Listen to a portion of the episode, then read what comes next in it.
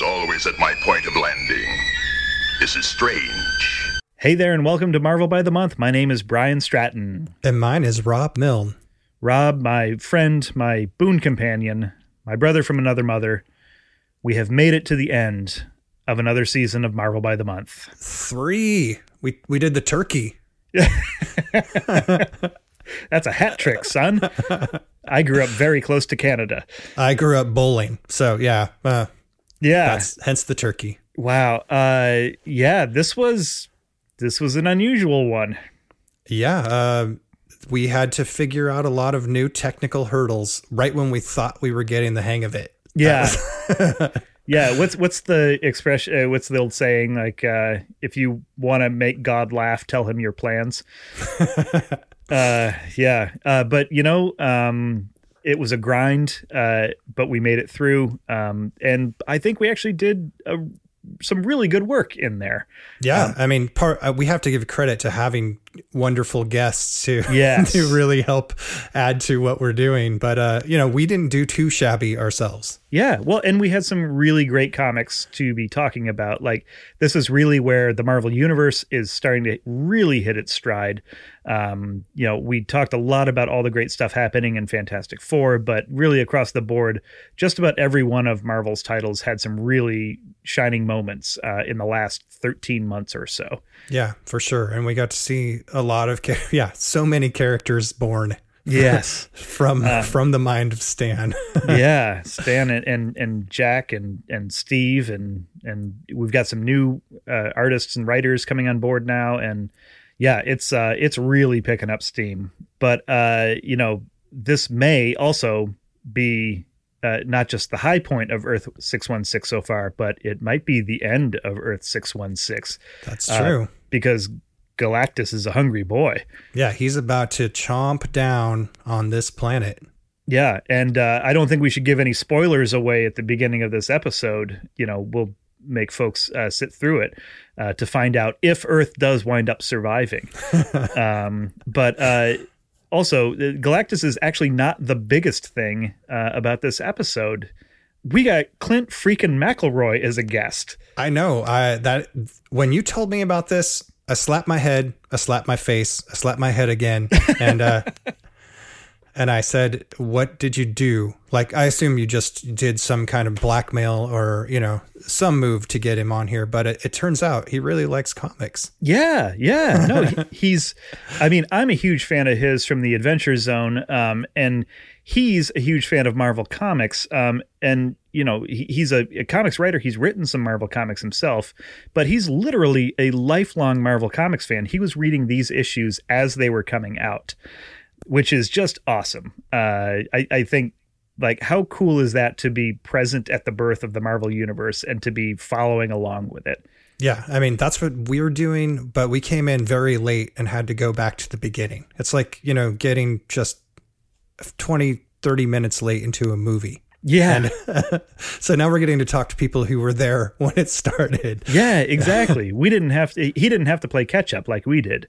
Um, but yeah, we had a great uh, chat with him about the entire coming of Galactus story, uh, especially Fantastic Four 50, uh, which came out in February of 1966, um, and that's the month of Marvel Comics that we're talking about uh, in today's episode. Uh, but before we go to our conversation with Clint, um, let's start off as we always do uh, with a little bit of historical context here. Um, so the issues that we're talking about, as I mentioned, uh, they all hit the stands in February of 1966. Here's what else was going on in the world when Clint McElroy and others were reading them. uh, do you want to start us off with a little bit of moon news? I sure do. I love the moon. Uh, so on the 3rd of February 1966, the unmanned Soviet Luna 9 became the first object to make a controlled landing on the moon. It began transmitting signals four minutes later, and within 20 minutes of landing, sent back the first ground level photographs of the moon's surface. yeah, Soviets win again. Soviets are definitely uh, way out in front in the space race at this point. On the 17th of February, the draft classification of world heavyweight boxing champion Muhammad Ali was reclassified from 1Y, which meant that he was unfit for military service, to 1A, which means, yep, we can take you. um, and we will. the armed services had revised their standards for acceptance, so the champ was uh, subject to being drafted. Um, this is what wound up leading to Ali's refusal to register on religious beliefs. He would not register for the draft. He wound up being arrested for that, um, and then he wound up being stripped of his championship. Um, Wow. So that's this is where it all starts. That's an early hint of the, uh, you know, Trevor Noah's. It's not Trevor Noah's. Uh, his his speech about the social contract. Uh, I think Muhammad Ali had already got wind of. Uh, maybe he didn't want to serve this country. yeah, yeah, Yeah. well, I mean, he, he flat out said like the Vietnamese people have done nothing to me. I'm not going to go over there and kill them. So Yeah. Yeah. you know, reasonable. Seems reasonable. Um, well, on the 19th, U.S. Senator Robert F. Kennedy became the first member of the Senate to break with President Johnson in proposing the Viet Cong be allowed, quote, a share of power and responsibility, end quote, in peace talks with the United States. He went on to say, There are three things you can do with such groups kill or repress them, turn the country over to them, or admit them to a share of power. Pretty reasonable. Um, Again, tons yeah. of reason going on here. yeah. Unfortunately, the 1960s were not a great era for reasonable people. Yeah. Feels very, uh, very deja vu these days. Um, here's where I get to try to pronounce a couple Russian names, which will be fun. Uh, You drew the- the, shortest straw. I know, man. Uh, the 22nd of February 1966, the Soviet Union launched two dogs, Veterok and Ugoliok. Good Sounds enough. pretty good. I, I mean, the accent carries it a little bit. Yeah. Uh, into orbit around the Earth on board the satellite Cosmos 110. The two dogs would remain in orbit for 22 days and then safely return to Earth on March 16th. I love it. I love it when there is an animal that survives. That's just the best. Yeah, I was not going to put any news about canine cosmonauts that ended with them and then they floated off into space or burned up in the atmosphere. Yeah. Ah, Ham, the space chimp. Oh, ham. Uh, on February 24th, 1966, Billy Zane, who played the Phantom in the 1996 movie of the same name, was born in Chicago. I both forgot that there was a Phantom movie uh, and that there was uh, an actor named Billy Zane. He was in the Titanic, right? Uh, yeah, I mean that was like the yeah. I'm look, I'm not a movie guy, so uh, I'm sure he's been up to some stuff, and um, you know he's had a wildly more successful career than I have had doing anything. um, but uh, it, it- remember when like movies like The Phantom and The Shadow, that was what qualified for a big budget superhero motion picture. Oh yeah, definitely. I mean, and I remember Judge Dredd with Sylvester Stallone, and then being super sad about that. Uh, since I am I, the law. I I like him uh, in his uh, own written movies, and then I don't like him uh, ruining a comic book for me. So yeah, Well, he had a lot of help from Rob Schneider in that one. it's, oh god, so much wrong with that. The only thing good I think was Mean Machine Angel, but uh, yeah, Rob Schneider was the guy who showed up with five of his friends and ruined Saturday Night Live for five years. Aw. Okay, well, uh, now that I've got my dig at Rob Schneider in, um, uh, let's go ahead and just chat a little bit uh, about the uh, Marvel comics that hit the stands other than Fantastic Four 50, which we are going to get into ridiculous levels of detail with with Clint uh, in just a little bit. Um, this is the last episode of our third season. Um, so let's just do uh, a real quick run through, touch on each of these uh, nine issues real quickly, just so we have a sense of where we're leaving off with them, so that then we can pick up the threads uh, when we start season four. All right. Um, let me jump into Amazing Spider Man number 36. Uh, this is one of Steve Ditko's last Spider Man issues, and it features the debut of a new villain, the Looter. so weirdly timely. Uh, he, he gets his power from gas he accidentally releases from a meteor. Yeah, super compelling origin story. he I- do love his like he's a dumb guy who just is gonna bash on something till science happens. Uh, so he's not the most compelling villain or story, but Ditko was deep into Ayn Rand's philosophy of objectivism at this point, and there are reflections of that all over the place. Yeah. So, like for example, um, the name of the villain itself, it comes from Atlas Shrugged, where the protagonists are producers and their adversaries are looters. So there you go. Um, uh, and I, I love, like you mentioned, Ditko's looter turns to crime because he's too lazy to work for what he thinks he deserves. Like there's a quote uh, from him in the issue They mock me because I'm too smart to work, too clever to hold down a job. Everyone's jealous of me. Oh man! Uh, and at this point, Stan Lee and Steve Ditko's relationship was already on the rocks. Apparently, they hadn't been speaking for a year at that point. Yeah, yeah. Uh, Ditko would just turn in his finished pages to uh, Sol Brodsky, the uh, production director. Um, And that was it. Like they had, there's no communication between Stan and Steve. And by the time uh, the issue was published, Steve Ditko was not even working at Marvel. So Yeah. this Yeah. so he's basically resigned at this point. Uh, if that's the thing you can say about freelancers. Um, Yeah. Um, so uh, I'm hoping to get more into uh, that story in our next season. There's a lot to go into there, um, and uh, I hope we can find someone who's a little bit more knowledgeable than we are about that, who can shed a little light on it. yeah, I mean, Steve Ditko is one of the biggest mysteries in comics. There's Yes. just so little known about him, and he didn't do interviews. So uh, Yep. um, hopefully, we can help to pull some more information out for everyone. Yeah. Fingers crossed. Yeah. Um, over in the Avengers, uh, in Avengers number 27, not much to say about this one. It's the second part of the Avengers battle against Atuma, um, the undersea warlord. Um, uh, the one shining thing about it is that it is the last Avengers issue for a while that doesn't include Henry Pym. Um, so even though it's not great, it at least has that going for it. Uh, yeah, I was I was pretty sad to see he's uh he's about to come back. Yeah, with another name and another costume. Yeah. Um, well, over in Daredevil number 15, it's bad news for Enforcers and Fellowship of Fear fans. This is the last time you'll see Ox in a Marvel comic for a long time anyway. He he busts out of prison with a criminal scientist named Karl Stragg who promises to increase Ox's intelligence. which he's badly in need of. yeah.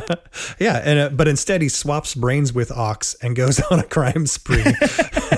so uh yeah, I don't even this this was such a hilariously weird issue. Um, Very strange. Yeah. Apparently Ox's rage is a physical part of him and Stragg winds up taking a header off of a rooftop while fighting Daredevil and is presumed dead. He just gets it's sort of like a Hulk rage. He just gets dumber and dumber as he goes. Yep. Uh, he's not dead, but he but we won't learn that until Amazing Spider-Man number 94. Yeah, yeah. It's it, it's it's a ways off.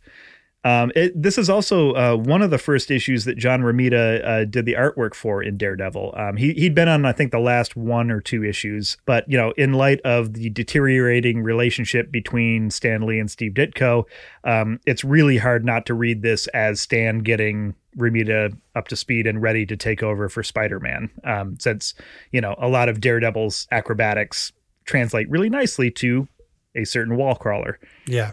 And then uh, back in the 1940s in World War II, in Sergeant Fury number 29, um, this is the conclusion of a two part knockdown drag out fight between Nick Fury and Baron Strucker.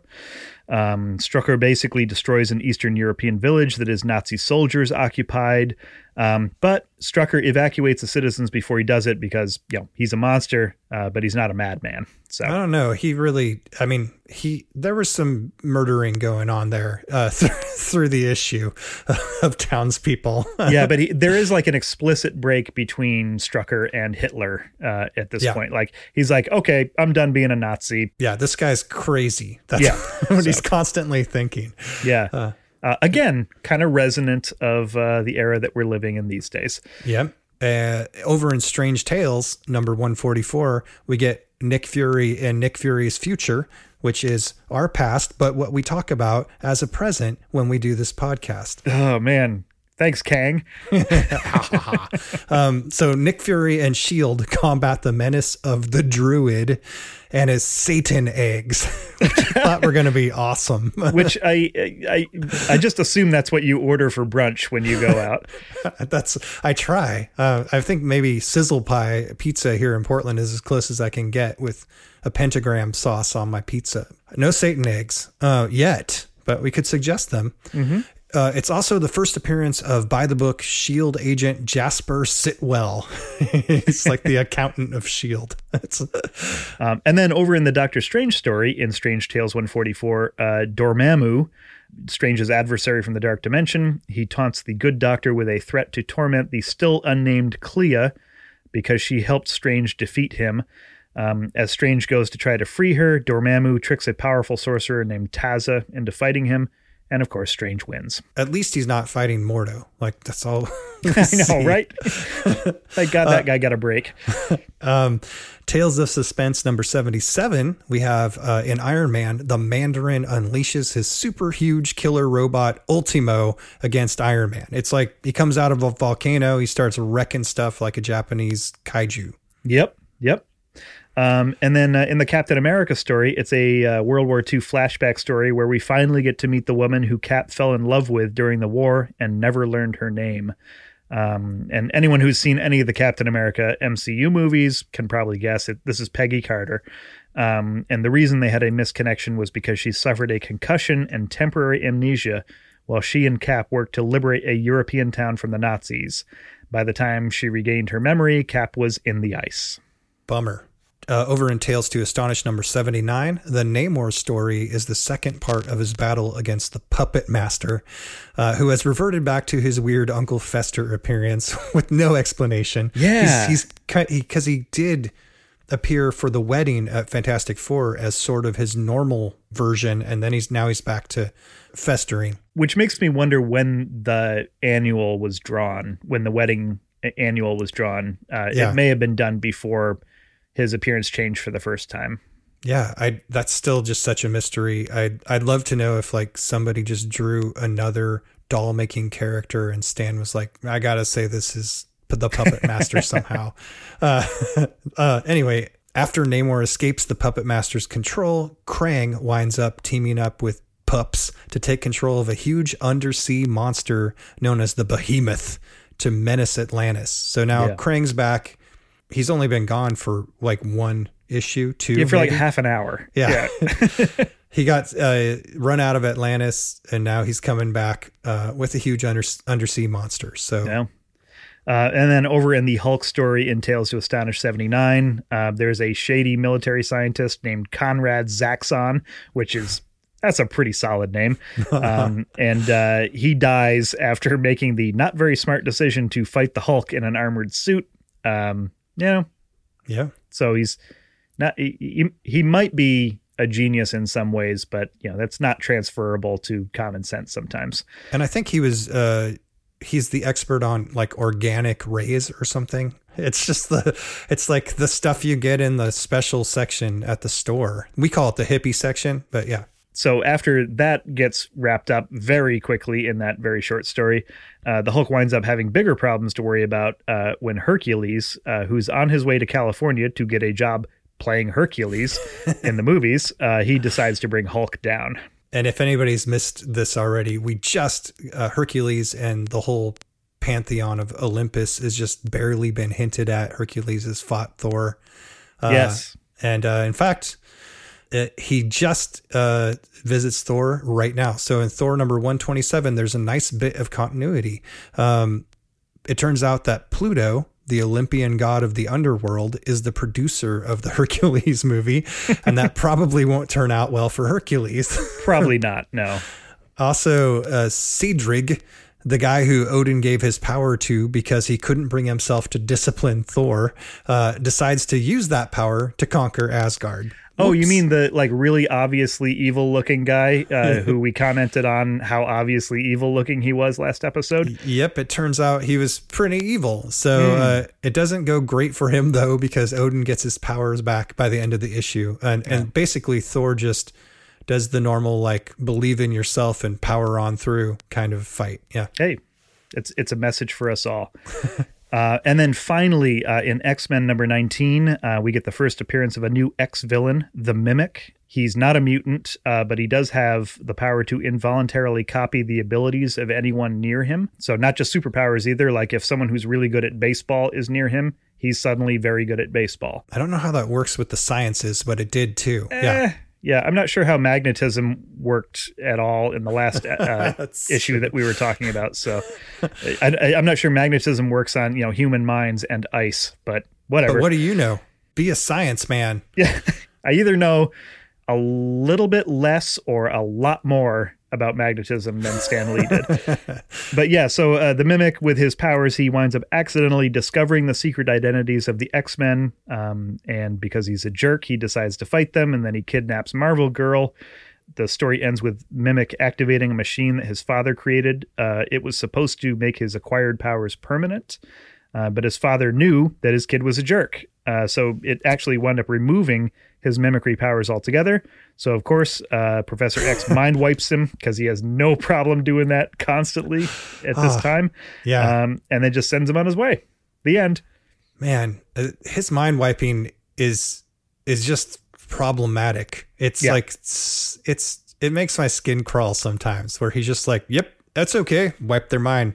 Move yeah. along." Yeah. Yeah no, it, there's there's a lot of Professor X that needs some retconning and explanation and pivoting away from. Yes, yeah, yeah. But that's that's the issues we've we've covered all of the other issues. The only thing left is, you know, the big one, the big man himself. Um, so let's go ahead and take our first break of the episode. Um, and when we come back, man, I still can't believe I'm going to say this again. We're going to talk to Clint McElroy about Galactus. This is wild. Stay tuned. We'll be right back here on Marvel by the Month.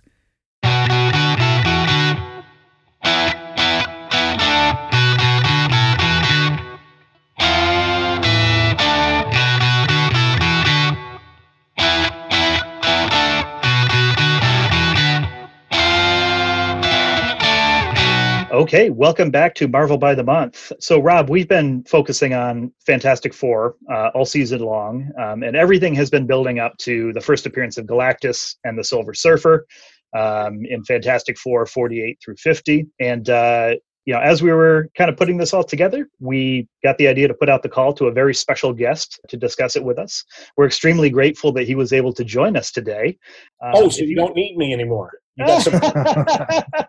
You got some. no, that's cool. I can understand. Uh, nice way to let me down. Well, there you go. Uh, he, he's he's already busted his way onto the podcast. Uh, but if, if you uh, if you hail from Huntington, West Virginia, you probably already recognize his voice. Uh, he was the longtime co-host of WTCR FM's morning show with Judy Eaton. Uh, outside of Huntington, uh, he's best known as a writer for Now Comics, Eclipse Comics, and Marvel Comics.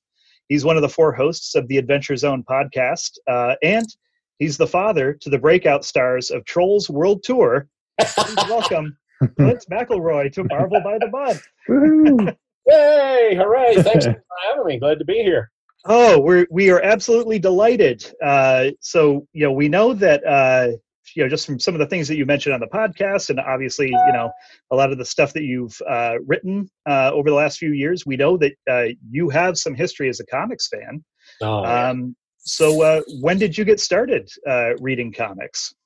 You know, from actually from the time I started reading, uh, I, real early on. Um, my uh, mom and dad introduced me to comics, so I would say like from like six or seven on. Um, I can I can remember the first comic I ever got my hands on, um, which was, was the uh, Superman annual number three from 61. It was the one that had all the weird incarnations of Superman old guy Superman, future big brain Superman, a lion Superman. But my favorite was the one, uh, I think they called him Goofy Superman, and it was just Alfred E. Neuman. And I don't know how they got away with that. Wow. Um, but it, it, it, really, I mean, being a comics fan really kind of kicked in for me um, with Marvel.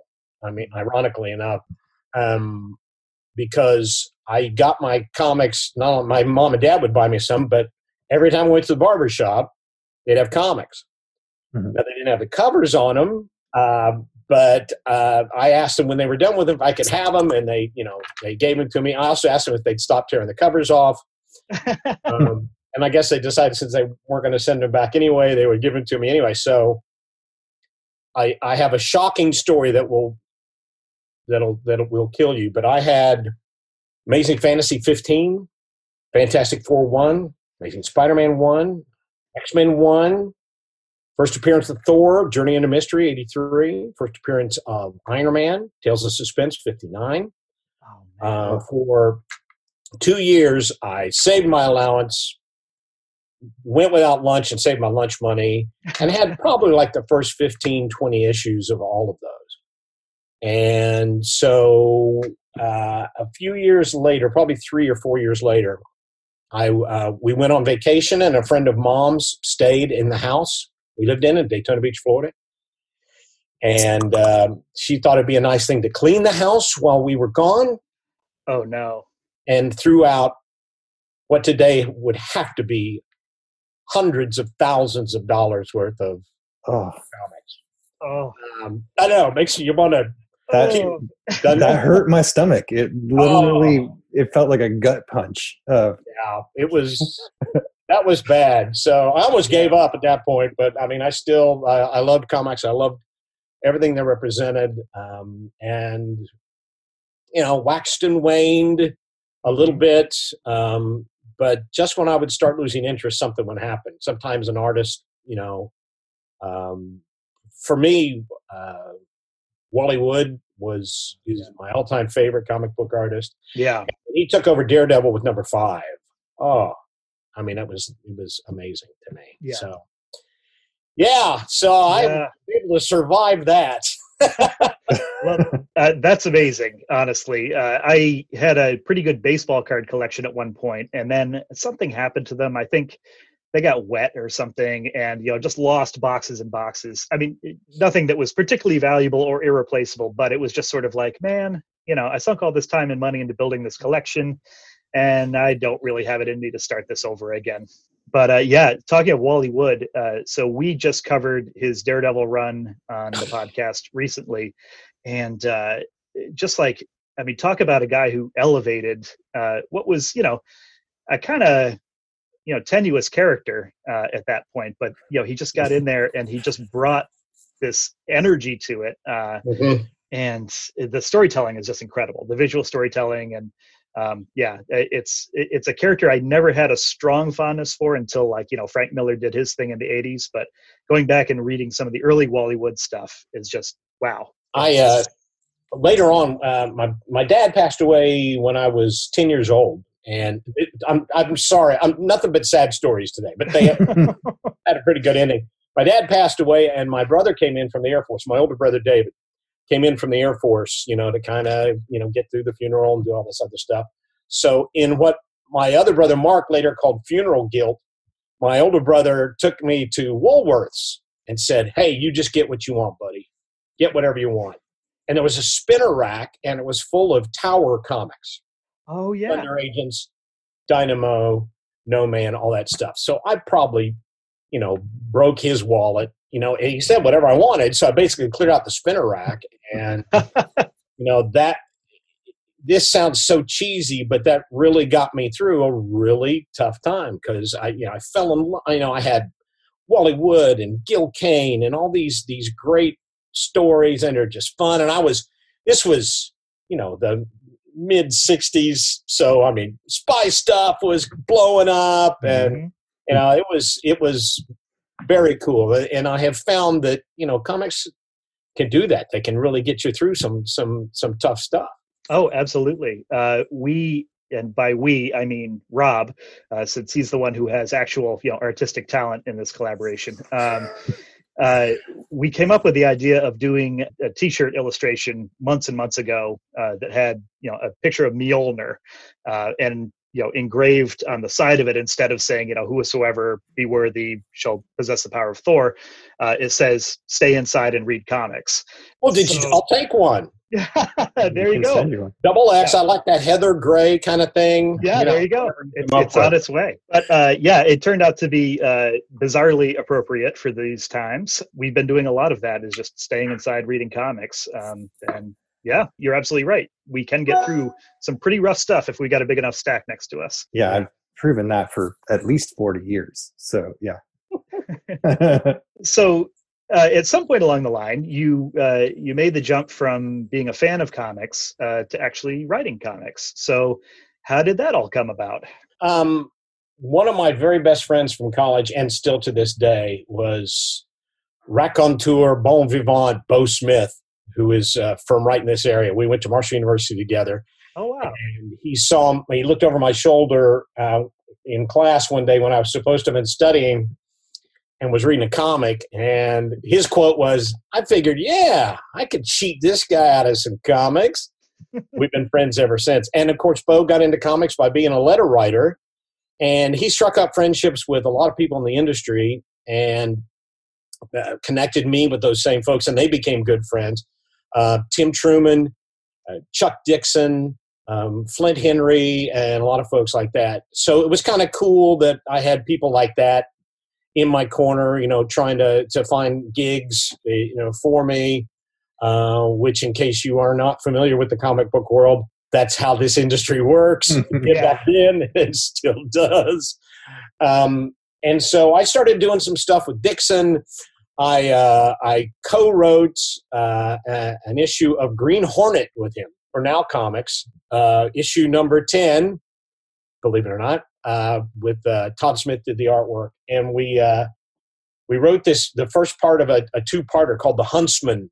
We set up all these cool bad guys, and you know they were basically doing the old you know hunting for people thing, and so know Hornet and Kato decided, yeah, we'll get in there. And they didn't ask us back to do the second issue. I don't know done, done or delayed. Um, but through Chuck and Bo and and and Tim Truman. I can't give enough credit to Tim. Um, I got a gig uh, with Eclipse. Uh, did a mini series called "Blood Is the Harvest." Not my choice of title, um, but it was just kind of a, a fun run. And then did some other stuff for for now. Uh, ended up doing a mini series called Green Hornet Dark Tomorrow, which was one of my favorite things.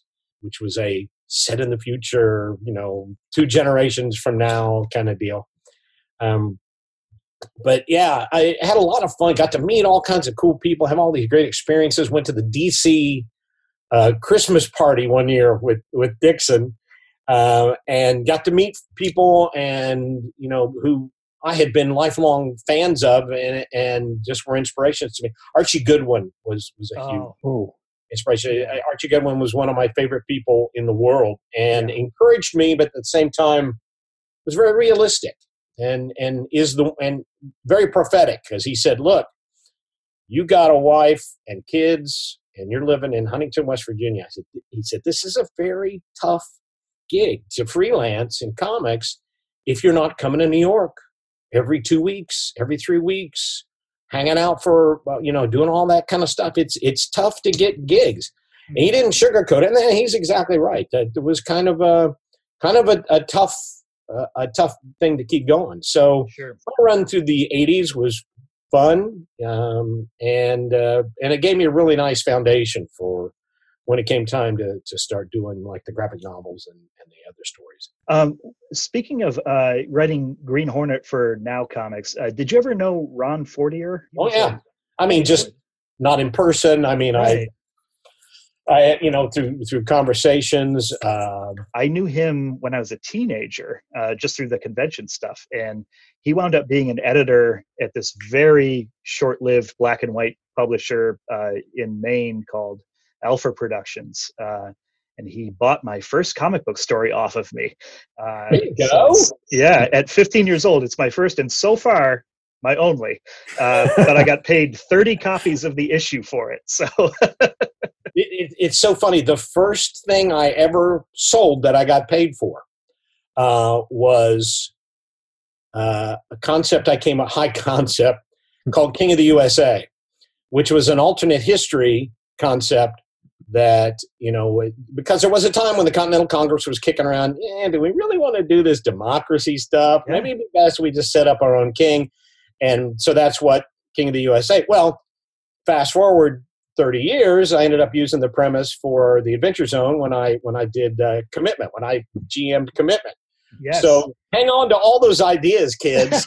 but I got paid for it, and I still got the check in a frame. Well, not the check. I needed the check, but I copied the check in a frame, but it was never made because right after that, Eclipse went belly up. But that was my first sale, and I, I've, I've never forgotten the thrill that that, that gives you. It is. It, it, it's a it's a really special thing when the first time that you create something out of your head and someone says, "Yeah, that's worth something to me." uh, yeah, that's a good feeling. So, uh, also talk about your writing career. So, I have it in my head that you wrote for Wizard magazine.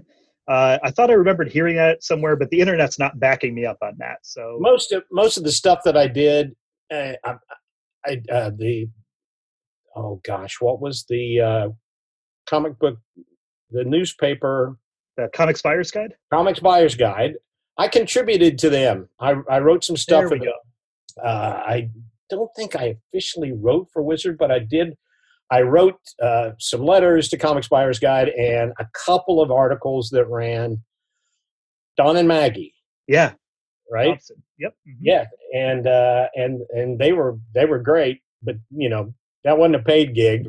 No. uh, but I did I, I did enjoy it and and yeah. so yeah that was that was the about the extent of of that um, was your was your wizard magazine uh, career limited to writing letters to them suggesting that Glenn Danzig should play Wolverine in the X-Men no, I, I, you know, I did. I now I think about it. Now I, I, I this sounds terrible, um, but I also I did some kind of blog for them I'm now see now you did this to me. now.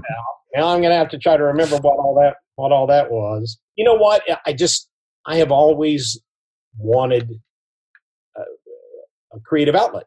Um, and when I when I worked mornings uh, on radio, we were a very bit heavy, character heavy because that's you know what I enjoyed doing, and so that was a, you know an output for a lot of my you know creative juices and stuff. But you know I'm I'm a, a doomed writer. I, I, I, no, you know, you can't see it, but I have a gigantic file cabinet that is full of everything I've ever written. Everything. Bad ideas, good ideas. And every so often I'll go in there and pull something out and work on a little bit. And I've found that a lot of the, the stuff that I, I now get to do, a lot of it comes from, from those ideas. So like I, I wasn't joking before everybody when I said, hang on, to all your stuff. The stuff that you write from the heart, the stuff that you write because it has to get out.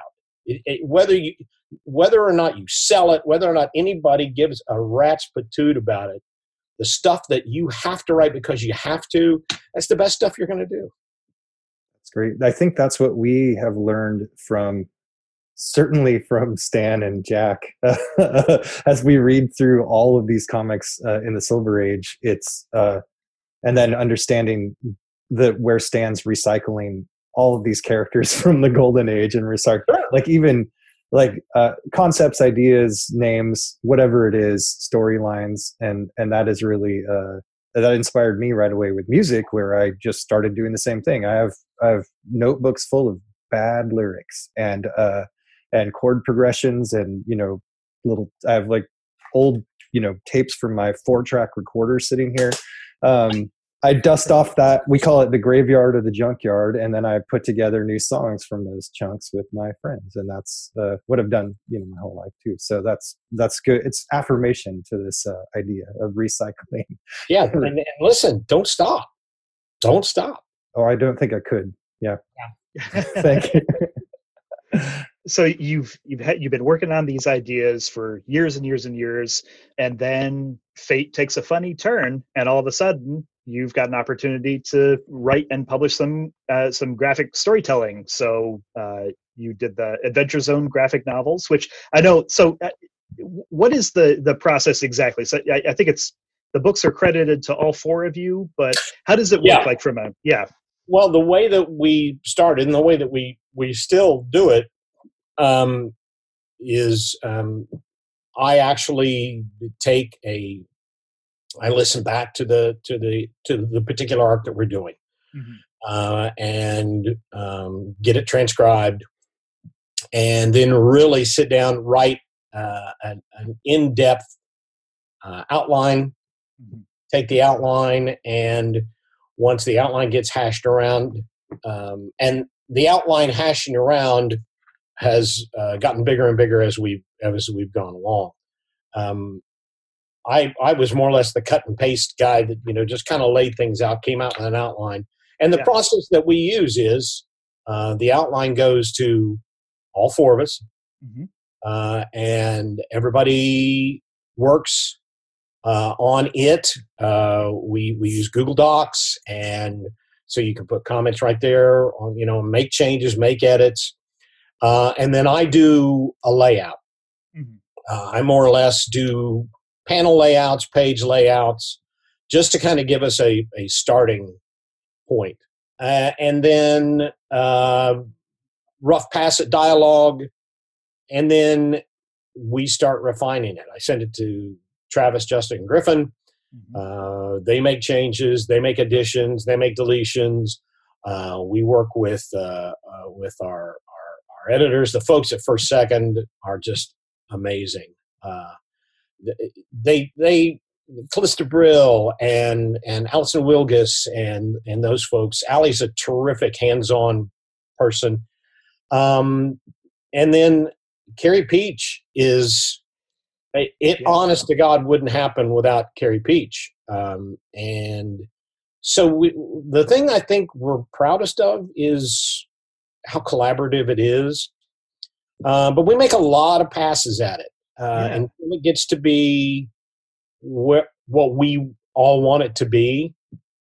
And uh, and and that's kind of the, the the way we try to operate just about everything you know in the business that you know and and the podcasting and everything else.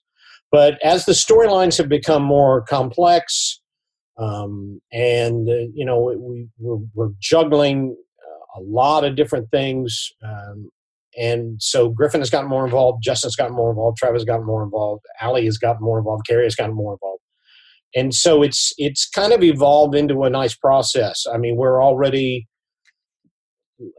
three doesn't come out until July. I Yeah. think July 10th or 11th. Um, and we're already starting. I, I'm not supposed to let any cats out of any bags, but it would be a safe bet to say we've already we are starting on five. So yeah, so it's it's very uh, it's it's a very cool process. It, it can be tense, Mhm. but any collaboration uh, worth its salt is going to be like that. particularly adventure zone is really fascinating because i mean the original storytelling is you know it's incredibly collaborative uh, for three of you it's very improvised and then you take that and then it, you, you translate it into another medium but it doesn't feel like you know you're just transcribing the episodes. I mean it actually has a story structure that's appropriate for comics storytelling and uh, and it just it works out really nicely and you still hear everyone's voice in it which is That's- incredible. Yeah. that's it, it has been a lot of work because a lot of i mean let's face it we basically took an audio medium Yeah. um, and i mean with a lot of audio jokes a lot of in jokes a lot of family jokes um, and and had to kind of make adjustments. Um, you know a lot of adjustments um, and not necessarily content wise but just things that uh, the guys are very conscious of that doesn't work that doesn't work in a visual medium. Mhm. Um, and what, we don't want to lose the oh the impromptu nature of it, the improvised nature of it, but it- we had to because Yeah. it's a whole different story. And also the the the podcast of the Adventure Zone is about Clint, Justin, Travis, and Griffin playing this game Mhm. and then this story kind of took over. Yeah. Magnus and Taako and Merle. And the graphic novels are about those three and the Dungeon Master, played by Mhm. Griffin. It's not about Clint, Travis, Justin, and uh, the other one. Um, Griffin, sorry. It's it's not about them. So that was that was kind of a change, but at the same time we we wanted to keep some of that flavor, so that meta kind of overarching thing that you still knew it was us. Yeah. And that's that takes that takes a lot of work. Yeah, yeah, I can imagine. And uh, so you, you wrote uh, Journey into Mystery or War of the Realms Journey into Mystery tie into the uh, the latest Marvel crossover, which I imagine for a lifelong Marvel Comics fan must have been quite a thrill. Um, yeah, I don't think I've quite come down from it yet. Uh, it was so much fun, and they were so Will and everybody there were so terrific to work with. I mean, you had these four yahoos come in, and you know, you know, I will be honest with you, we did not want to use the A list heroes, B list, maybe even C list. Um, uh, so we kind of picked D list and below characters because we thought that would be fun. Um, yeah. And and the uh, there was Justin wanted to use Aunt May. she did.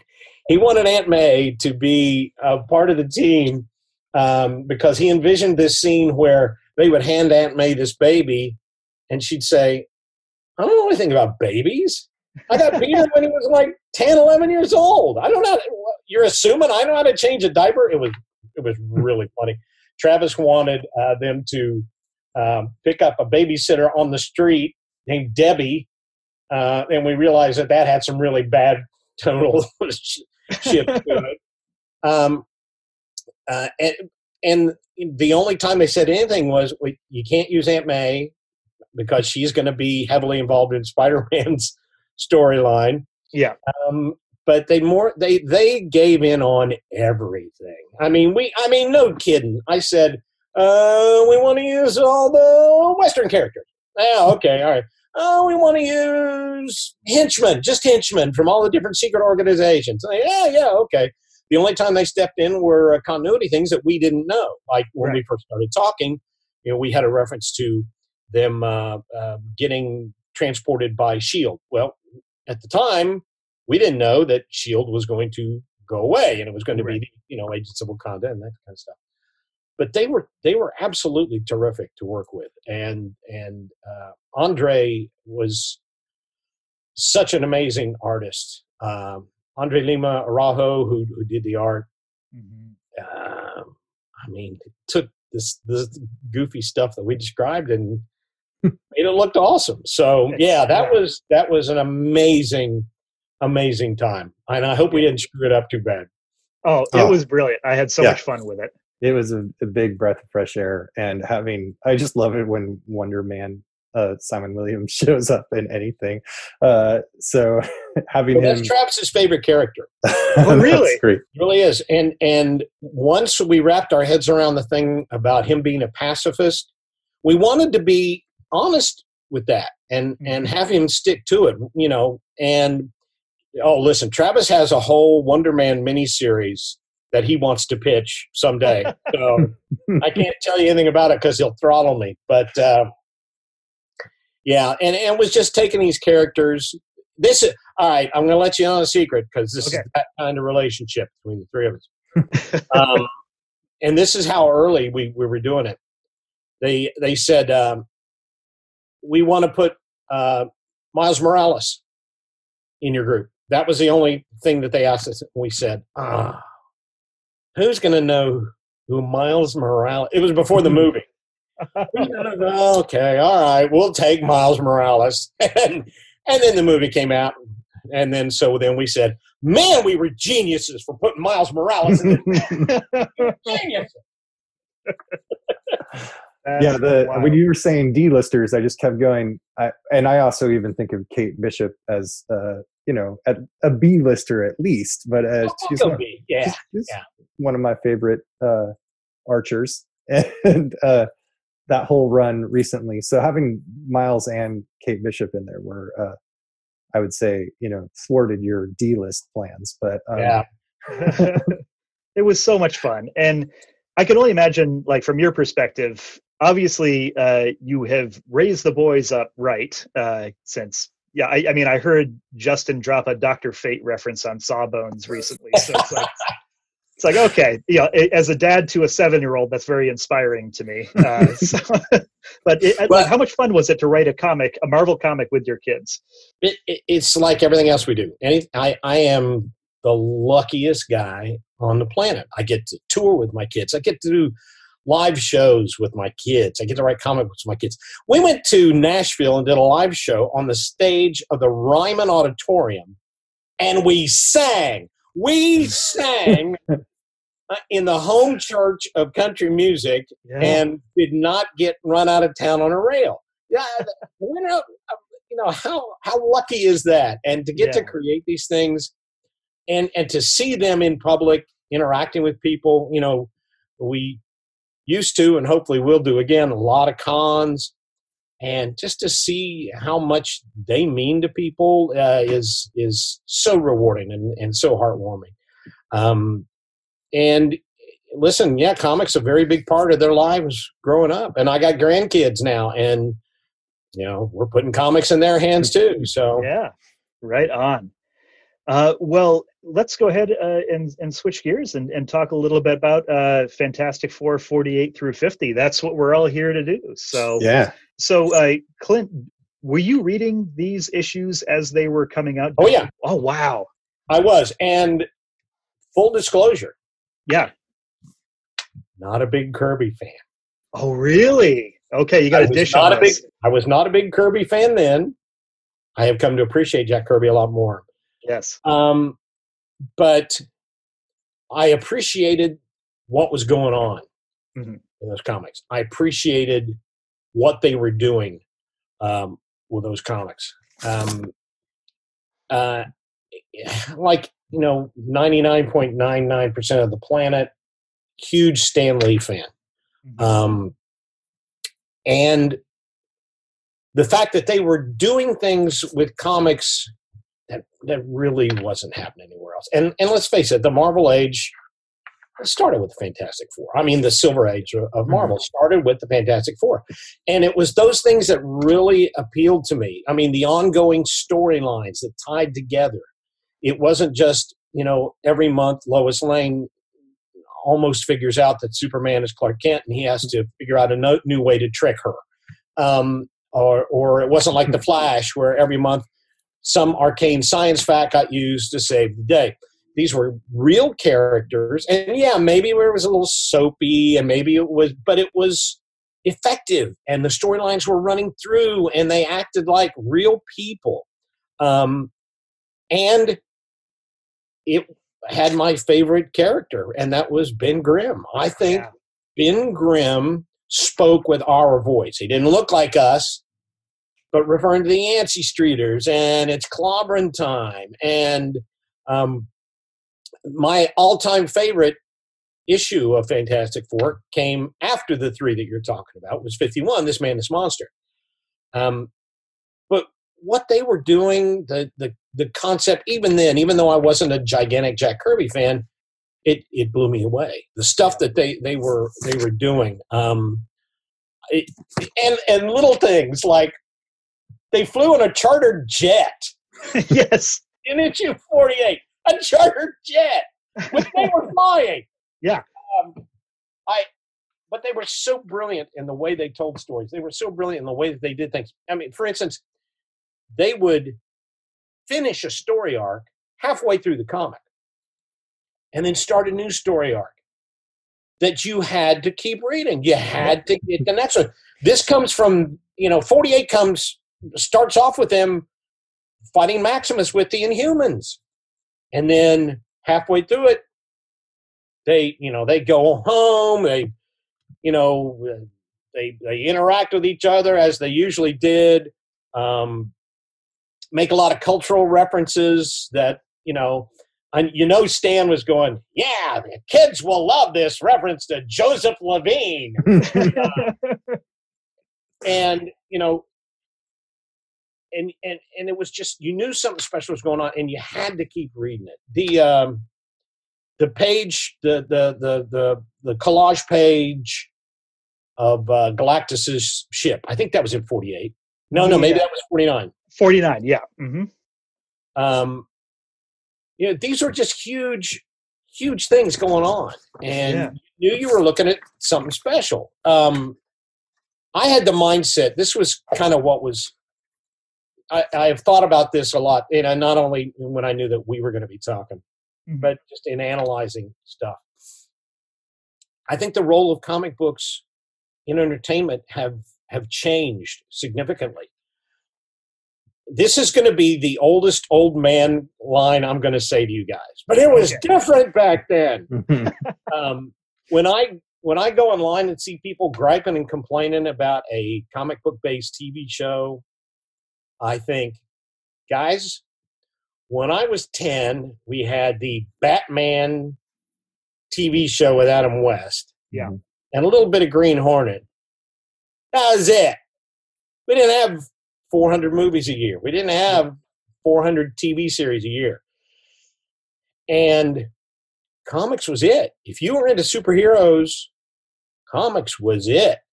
And you know, it if you, really good storytelling and regardless of whether or not I love Jack Kirby, these stories were compelling, they involved you and you know were psychedelic which for you know somebody who is you know starting to slowly crawl out of puberty uh, was was was kind of a cool thing. Um, but you know these were very important, very very specific uh, to my my growing up, my cultural reference. Um, one of it, one of my favorite moments in it, and this is maybe not even politically correct, was uh, they come back in '48 from saving the world and and the Inhumans, and, and Johnny lost Crystal, and Sue's PO'd because Reed won't take her out to dinner. yeah yeah well, there's there's something uh so we've been reading these all along and you know readings who have just gotten married at this point like Right. six months ago or whatever. And there's something that happens. I don't know if stan had some trouble at home or something but there's a switch that flips. As soon as they get married uh reed is just very very abrupt with her a lot. And Oh yeah, he's a jerk. He Yeah. He's a is complete and total jerk. Sue is totally justified. I don't remember. I'm being honest with you. I don't remember if it's 48 or 49. uh, But there's a scene where Sue comes in while Reed is looking at schematics and stuff, and she acts like she caught him watching porn. Reed, oh, Yeah. God, he gets all cheesed up. Yeah, I, I mean, and he was just like a total, total jerk. But even Yeah. back then, you could see that that Sue was kind of holding everything together. Um, yes. uh, but anyway, 48, I think, introduced it. There's Galactus. A lot of stuff get introduced. Galactus, Yeah. Silver Surfer. Yeah. Um, uh, one of my favorite lines, and I wrote it down so I would remember it, was was uh, Ben gets gets confronted by this guy and, and talks about giving him a belt in the Labonza. I didn't even know what that meant, but I knew that was probably pretty pretty cool. yeah it's uh it's it's whatever I, I think that's as far as they could go in with the code approving uh, the language. I think Yeah. anything other than a Labonza might not have made it past. And, and I still don't know what a Labonza is all these, these years later. Um, but this was epic. I, even then, even in, in 48, what they were setting up was basically God coming to Earth and saying, "Yeah, everybody out of the pool," you know. Yeah. Um, even though his costume colors were different, but I guess he's all powerful. I guess he could change his costume colors if he yeah, wants he to. tweaked you know. it a few times. yeah, that course of the first uh, red and green thing was pretty uh, overly Christmas. Yeah. Um, yeah. reminiscent of Power Man, as you were yes. talking before. Um, I will say this. Um, um, I think that Joe Sinnott, the inker, was the best inker of Kirby stuff. Um, later on, Steve Rude was an incredible inker, but I think that that Joe Sinnott really softened a lot of the edges. Um, listen, you cannot downplay Kirby's dynamism. Mhm. Kirby brought energy, explode. You were exhausted after reading a Jack Kirby book. Um, and I don't know if you guys read all three of these in order, but I was wiped out. I needed a Yeah. shower and I needed to sit out on the front porch while it Yeah. rained to kind of come back down to earth. But that's something that Kirby brought to it this incredible dynamism, and it just exploded. I mean, he didn't care about, you know, panel borders, you know, and and his experimentation with stuff, um, just the, the energy um, of, of what he did. And I mentioned the collages before, and I know he wasn't the first to use collage, um, but the way he used it was just remarkable. And literally how many times I know they want this, but how many times you read a comic today and you look at a page and go, "Oh, geez, I've you know I never seen that before." Yeah. We happen to all the time. Yeah. So in Yeah. context, I'm not telling anybody anything they don't know, but they they were setting up something that nobody else was doing. Nobody else, not even within the same company, um, was doing the same kind of stuff they were doing. Absolutely. Um, going back and rereading this recently, was there anything that jumped out at you uh, that either you you hadn't noticed previously, or you it, it took on a, a special emphasis or a special meaning, kind of revisiting it? Um, uh, like one of the things that uh, like for example that jumped out at me um, when i was going back through these is is what an incredible job the story does of, of just building this mounting sense of terror and dread. You know you've got you know it opens with this apocalyptic image of fire in the sky um, and then you know just the, and then by Which goes you- away almost immediately. uh, but then you see like you know here's here's the the vision of what's going to actually happen to earth if galactus succeeds. And it's like oh he's going to boil all the oceans away. And then you know he's going to start like vaporizing cities. And you know eventually nothing's going to be left but this husk. And like jeez. Yeah, and and like I said, nobody was doing that. I mean, nobody nobody was even nobody. I'll t- put it this way: nobody would have the audacity to have done that, except for Stan and Jack. I mean, really and truly, um, things that kind of jumped out to me kind of were little things. The fact that they they right in the middle of this this giant threat, um, they stopped to shower and shave. Reach, you know, shaving and and everybody's saying, "What in the world?" Well, you know, you know, the world's not going to be destroyed immediately. Let's you know, let's let's look to our ablutions. Um, I, I, I, it was kind of funny in '49 when all this stuff was going on. They basically, I, I was very uh, reminiscent of the fact that they basically had a stay-at-home order going on where they told Yeah. everybody not to leave their homes, and that kind of resonated, you know, with Yeah. me for, for what we were doing on. Um, the I think that I'm a jaded old man now, and I've seen a lot of stuff. So some stuff, and and believe me, there was no cynicism when I was watching it before. When I read it before, when I read it, what God, what forty years, 50, forty years ago. Um, but the fact that Ben knocks the Silver Surfer off a roof, and she falls in through the window of Ben's girlfriend. yeah Mhm. What? Oh, okay, yeah. I think there's something like 13 million people that live in Manhattan. but hey, you know what? Good storytellers, you get caught up in that, and you, you're not going to worry about it. Um, Yeah. And you know, the whole thing of of Alicia, um, I, I think that Fantastic Four was really informed by their secondary characters. Mhm.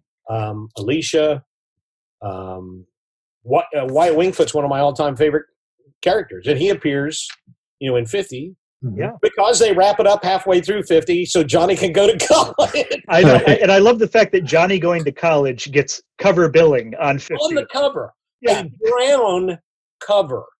Yeah. You didn't see a lot of brown covers.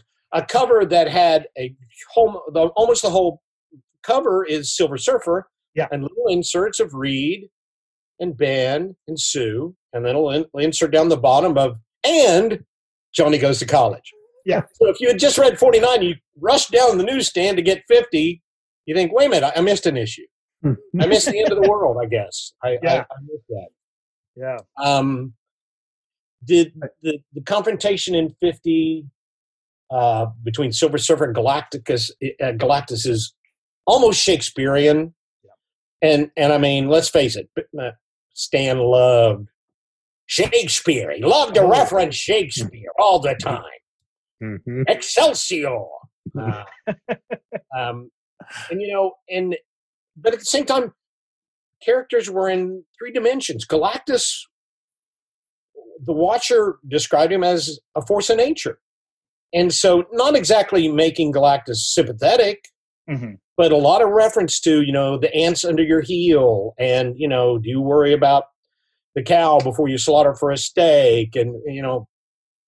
they they that's one of the things about Stan's writing was the fact that good guys had some bad to them, bad guys had even and here's the ultimate world destroyer, and uh, you know he's just it's a living. Just Yeah. what he does. Yep. That's He's what he going work. does.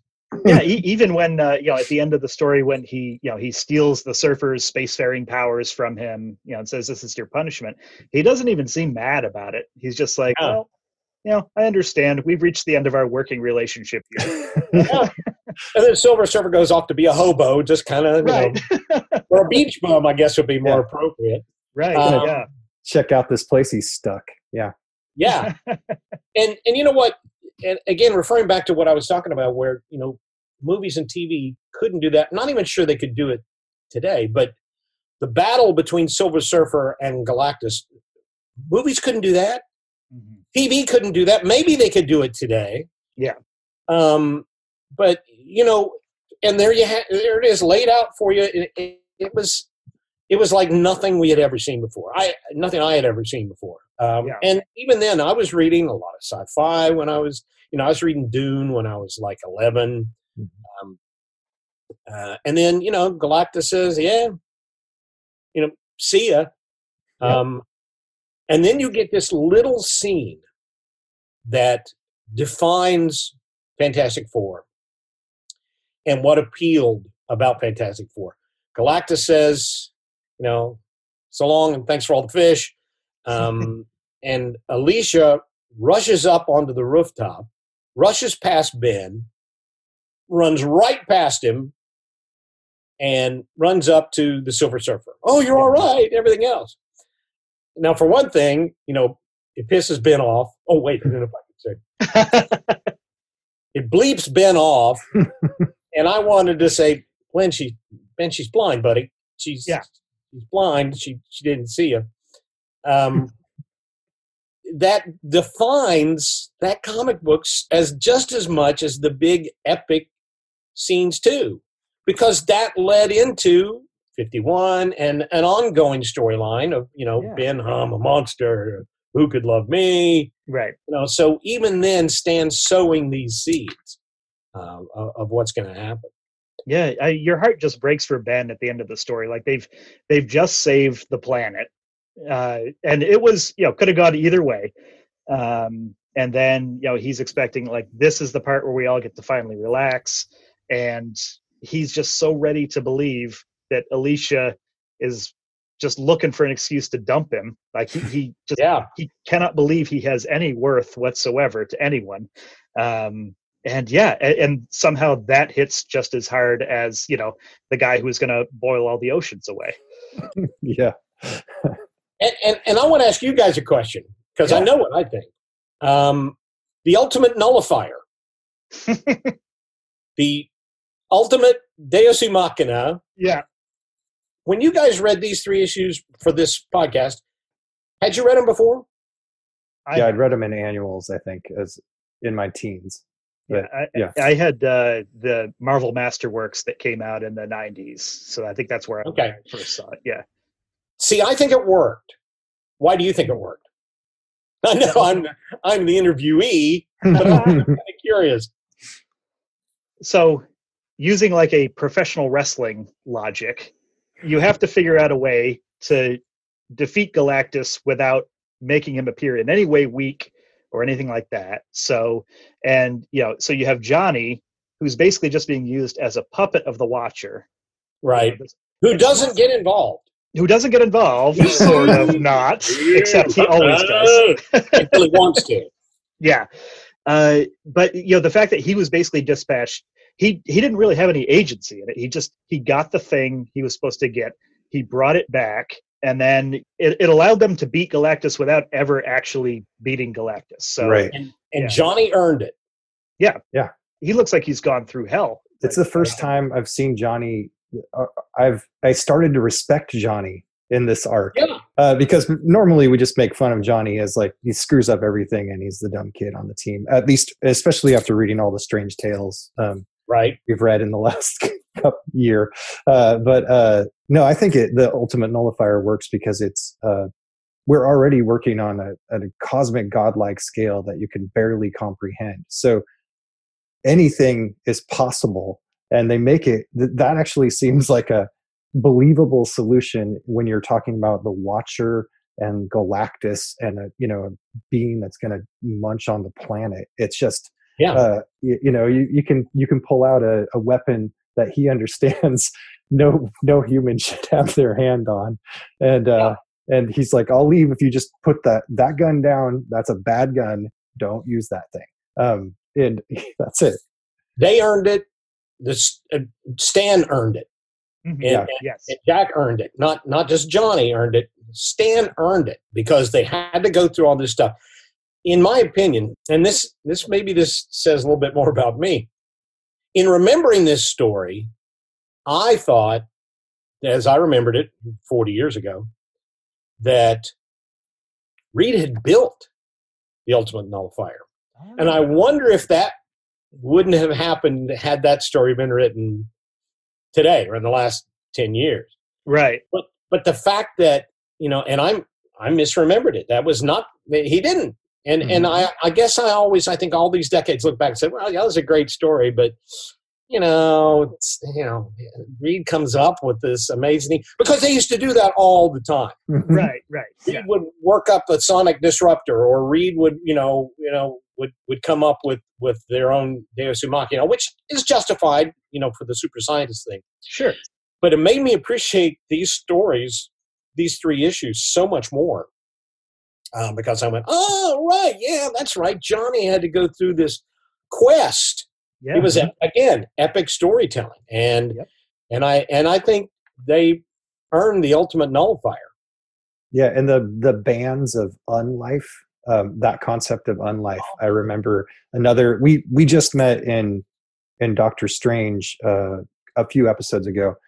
Eternity, the you know that sort of manifestation of personification of eternity, and I remember reading that in an annual. I was talking about this. It just it blew my mind as a kid so much. Uh, it- you know, I'd had a lot of sort of Christian stuff thrown at me, uh, you know, as you do in in America. And then I started to think about these other things, and it sent it certainly sent me on this quest of like uh, understanding other religions and cultures. It was like almost unlocked anthropology as a concept to me because I had to start thinking about something so abstract. Uh, and that this story does this uh, left and right. I mean, just the Inhumans alone would could start to shake your idea of what reality is. But then you get Unlife and Galactus and Watcher and Ultimate and- Nullifier. And I don't know if they ever went back to the unlife concept. Did they ever? I think it's one and done. I don't remember it ever showing up again. It's just like, yeah, here's a weird, unexplained thing that exists somewhere out in the cosmos. Uh, good luck, kids. I th- I thought it uh, some reason like with the Eternals or the Celestials in some way. I thought it may have come into play, but everything just like this hazy stew of comics mishmash in my brain. So uh, it's hard well, to tell. would- but the the beauty of 50 to me even more so you have this humongous battle you have this fights all this stuff going on in 13 freaking pages. Mhm. 13 it would have been a 13 issue miniseries today. They did all this in the first half of the comic. That's that's remarkable uh, Yeah. to me. Um, and nothing feels rushed. There's this great flow to it. And and then you've got another you know whatever 10 pages of johnny going to college and you know um, meeting Wyatt Wingfoot and some you know bald-headed dude that never got a name who was Yeah. the big bad of the next episode um, you get this friday night lights scene of a college football team with Mhm. people you don't even know who they are Yeah. Yeah. there's a whole page and you're going who's coach whatchamahoochie what what yeah. why are we all of a sudden watching a football team for a page? Because nothing is more riveting in comic than football. Um, Well, that was the whole premise behind Kickers Incorporated, right? ru- oh yeah. So uh, one of my yeah, and that was that was that's kind of why we did what we did with the, the Marvel Tales uh, 1001. I did prove one thing: Jack Kirby could draw a mean sports car.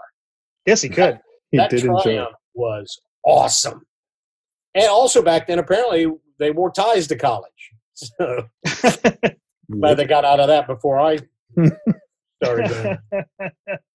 And this I- might be where Sue catches Reed watching tech porn. I think that might right. might- Yeah.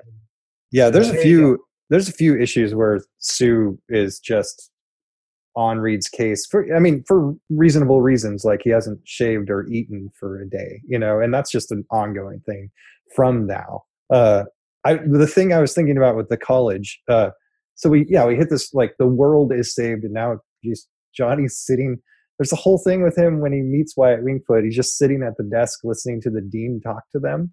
And he's uh but uh so that seemed super mundane and then but johnny's uh thinking about this cosmic experience he just had so he's got like ptsd he can't pay attention he's wondering if he can even go to college after he's been to the far reaches of the universe uh and that's another thing that stan does. He just like twists these he took us from there to this mundanity. Like the coach the whole football thing i'm like what in the hell? We're ending this whole arc on this and then somehow i got back on board the minute johnny started you know having a little bit of a freak out while he's sitting in the dean's office.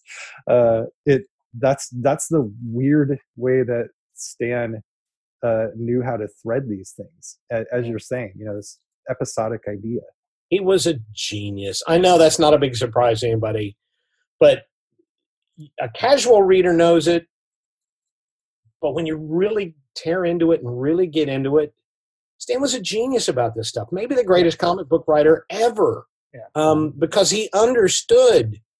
You know, I'm not saying that he always knew, and I think you know he had misfires and misses, but Lord, by this time, Fantastic Four, he was hitting his peak. This was Yeah. his wheelhouse, um, and and you could just you knew you were watching genius. I know I'm really babbling on, but you know, well, I'm really going on a limb. Stan Lee was a good writer. That's- yeah, that's the kind of insightful opinions you expect on this podcast, ladies and gentlemen.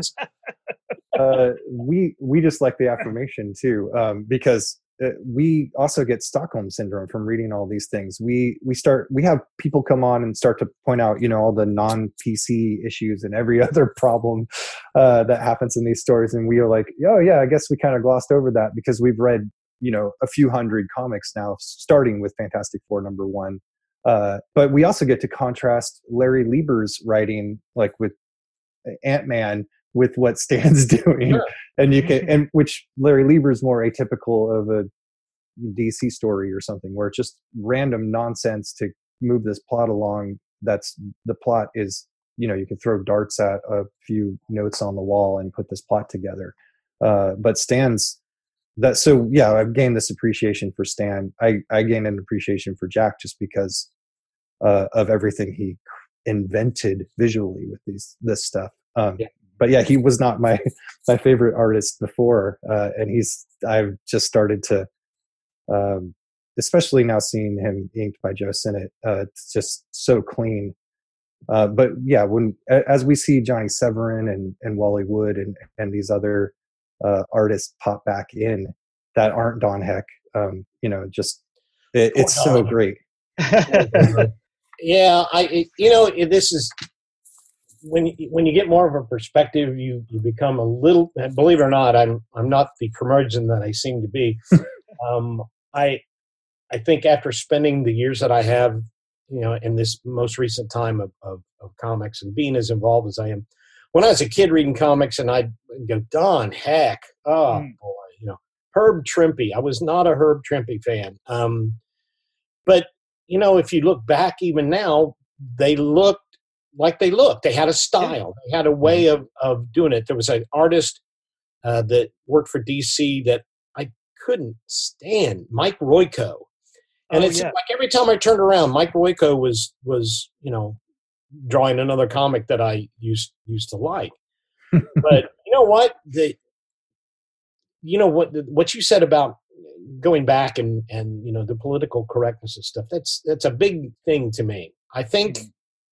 i don't think you can consume older media in a vacuum Yeah. um you you can't you can't apply to dr no the same standards that that you're going people are going to apply to no time to die.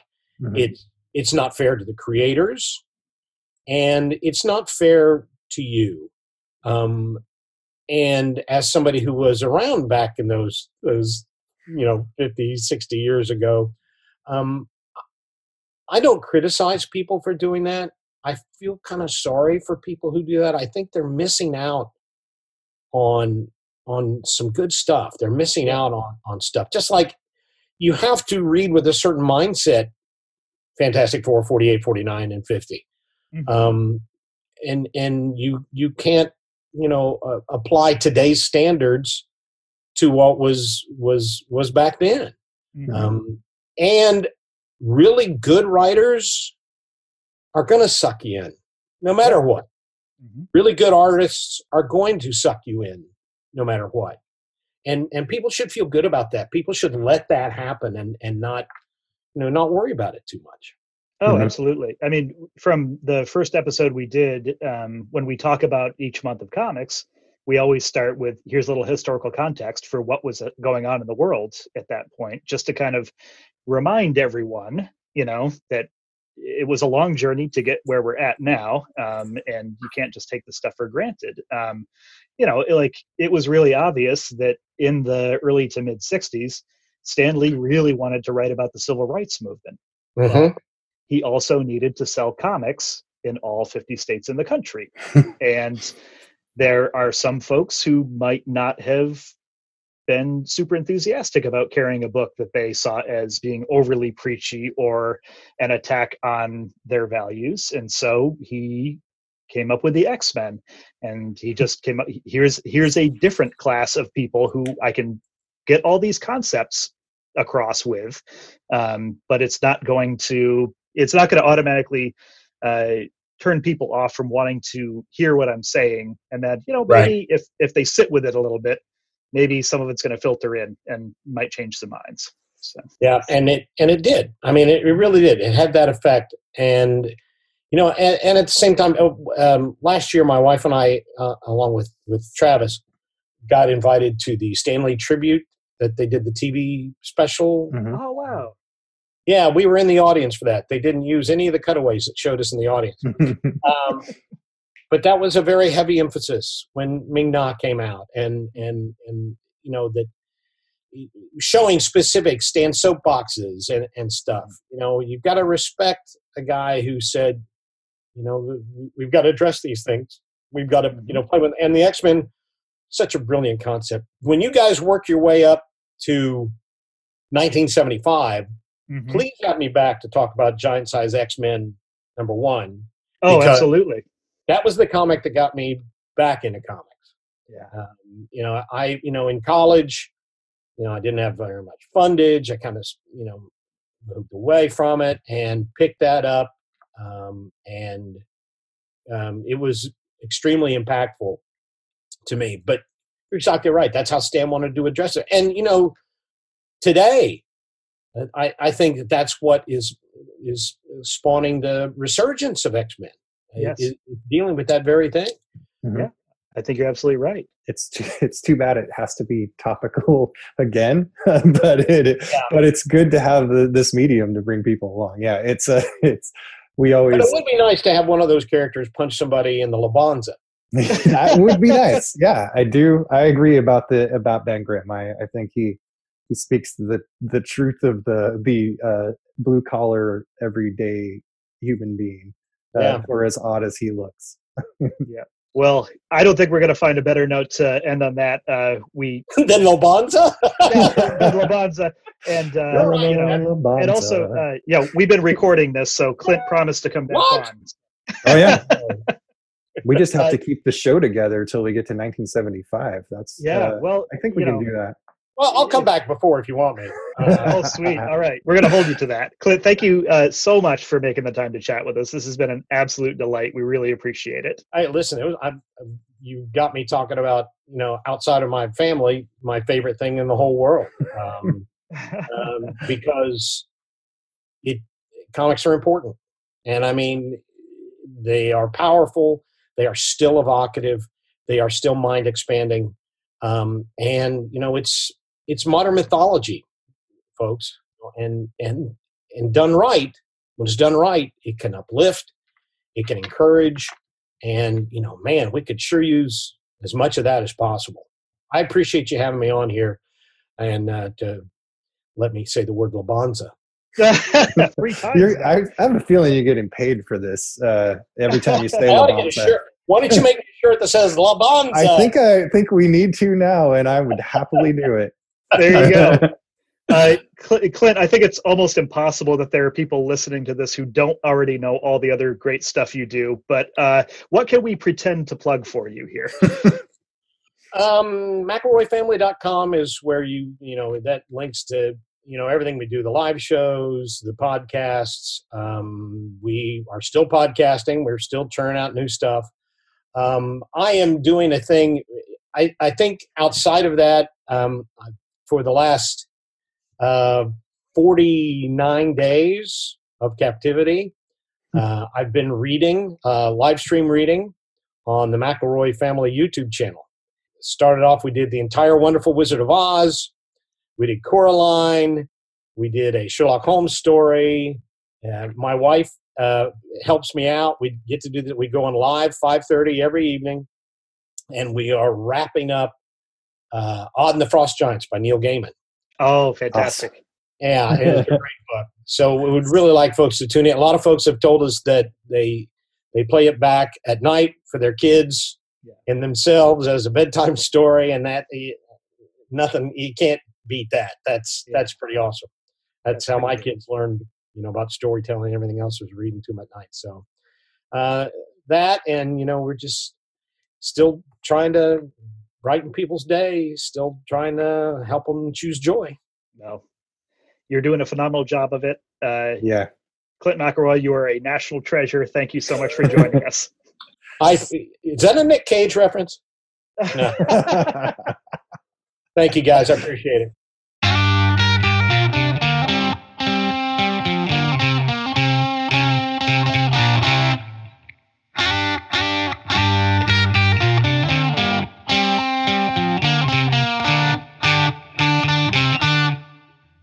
Right, we're back here on Marvel by the Month. Uh, thanks once again to Clint McElroy for making the time to chat with us. Uh, what a blast it was. He's he's such a gentleman, um, such a knowledgeable guy, and his enthusiasm is just so obvious. Uh, it was really, you know, I've had a lot of fun with this podcast. That that might have been the most fun part uh, so far. Um, yeah, yeah. It's it was like uh, having a history teacher that's super funny walking you through uh, stuff you thought you knew really well, uh, pointing out you know a few more things and and and being able to joke about it when you do. It was yeah yeah. Clint is awesome yeah. and so good on the mic.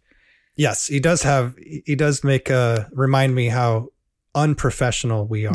Uh, well, you know, I think once we put in another twenty five or thirty years, we'll be half as good as Clint McElroy. Yeah, yeah, true so yeah, um, that's it for season three of Marvel by the Month. We've done 60 episodes so far. 60 episodes in the books. Can you believe that? I I cannot. And I, I think I missed one because I was flying to Detroit. But yeah. Uh, so I've got 59 episodes in the books. Okay. Um, well, but, once you've had my experience, you'll realize what an accomplishment that is. Oh, it does. It feels unbelievable. Like yeah. I, I really thought, you know, talking about comics and then getting microphones in front of us to talk about comics – uh, might garner some attention. You know, we'd have like 20 friends that listen to it for a while, and then we'd go back about our business crying. Yeah. Crying so hard. uh, it's not going that way. No, no. Um, and it, as good as things have been so far, like I am so excited about some of the stuff we have in the works for season four. Um, we've got some some of our favorite guests are returning um, and it's always a delight to have them on um, and we've got some brand new voices that i really cannot wait to have on the show yeah And uh, thank you to all the guests who made season three our best season yet. Uh, Yeah. Many of them have been with us since the beginning, since season one. Um, Noah Campbell, Joe Keating, Levi Buchanan, J.L. Watkins, Dave Russ, Jamie Wenger, Tom Scioli, Sean Baby, Clint McElroy. Man, it's a murderer's row. Yeah, and thank you for listening. Um, season three started, like we said at the top of the show, as the COVID pandemic was hitting. Um, the world seems like a very different place now than it did um, before we started this thing. Uh, and doing this show really helped us keep our heads on straight. Um, I really hope it provided a little bit of relief to you as well. Um, it makes me feel good to think that it might have. Yeah. I, I really hope it, it, it acted as some kind of a balm for Yeah. people. There's a lot of heavy stuff going on in the world. Um, there's a lot of stuff we cannot and should not be looking away from. Um, but you do need to give yourself a little break every now and then. Um, and that's what the show has been for me. Um, And hopefully it has been for you as well. uh, we usually spend a good 20 minutes before we start recording uh, talking through um, the various things we've been doing, the various things we've been posting on social media, participating in. There's a lot of, um, I would say, great change starting to form, which is exciting. Yes, absolutely. I'm uh, scared, but I'm optimistic. Um, and I think it really just comes down to what is our level of commitment here.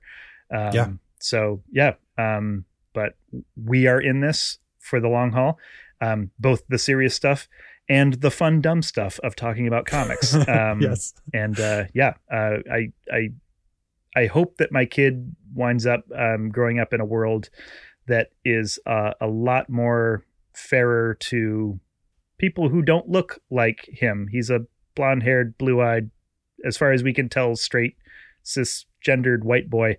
Um, I, I would like him to feel like that does not entitle him to anything and also uh, that he knows it's his responsibility to um, treat everyone with kindness and respect and fight for those values. Yeah. I, I have a I have a strong feeling that will be the case. I and I'm I don't know. I'm almost hopeful. It's so weird to say. Yeah, uh, that this is this is such a big weird change, but I I hope that we everyone can sustain the pressure to make some big changes in society. Yeah.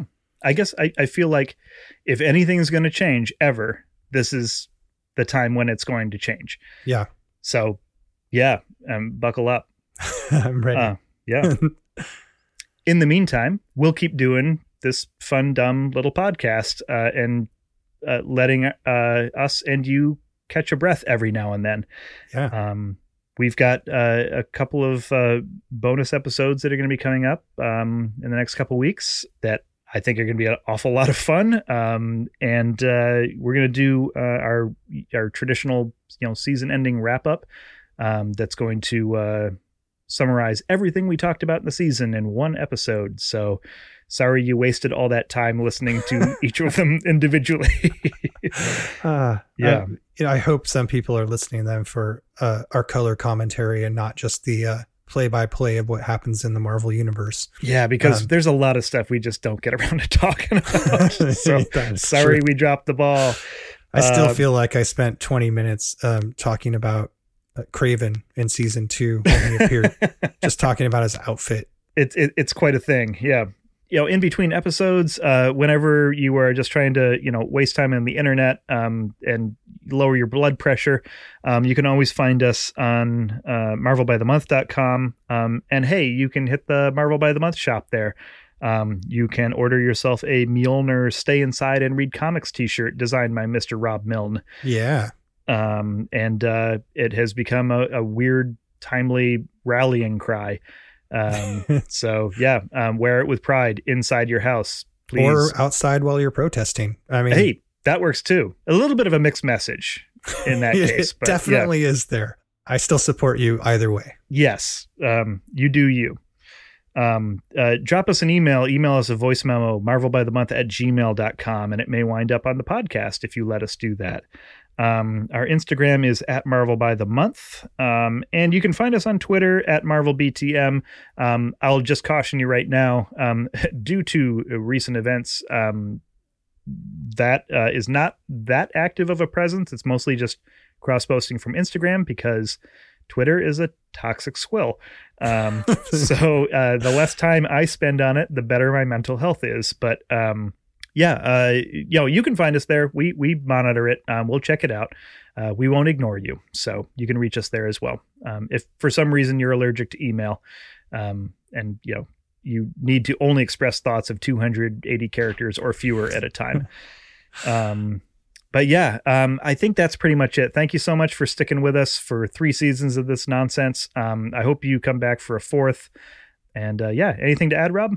I'm I'm just very I'm looking forward to um, our our guests and our new guests that we are hoping uh, and trying to schedule for our next season. So um, there's a lot to look forward to there, and this has been already totally insane to yes. have the people who we've had on in this season when we thought we were going to be, you know, again talking to 20 people about comics uh, and quietly fading away uh, it seems so. It seems gr- great and unexpected to to be doing better and better and having uh, more and more interesting conversations too. Yeah, absolutely. Well, um, I think now uh, the only thing that remains is for me to just say that for Marvel by the Month, my name is Brian Stratton. And mine is Rob Milne. And we hope you will stay safe, stay healthy, and stay inside and read comics.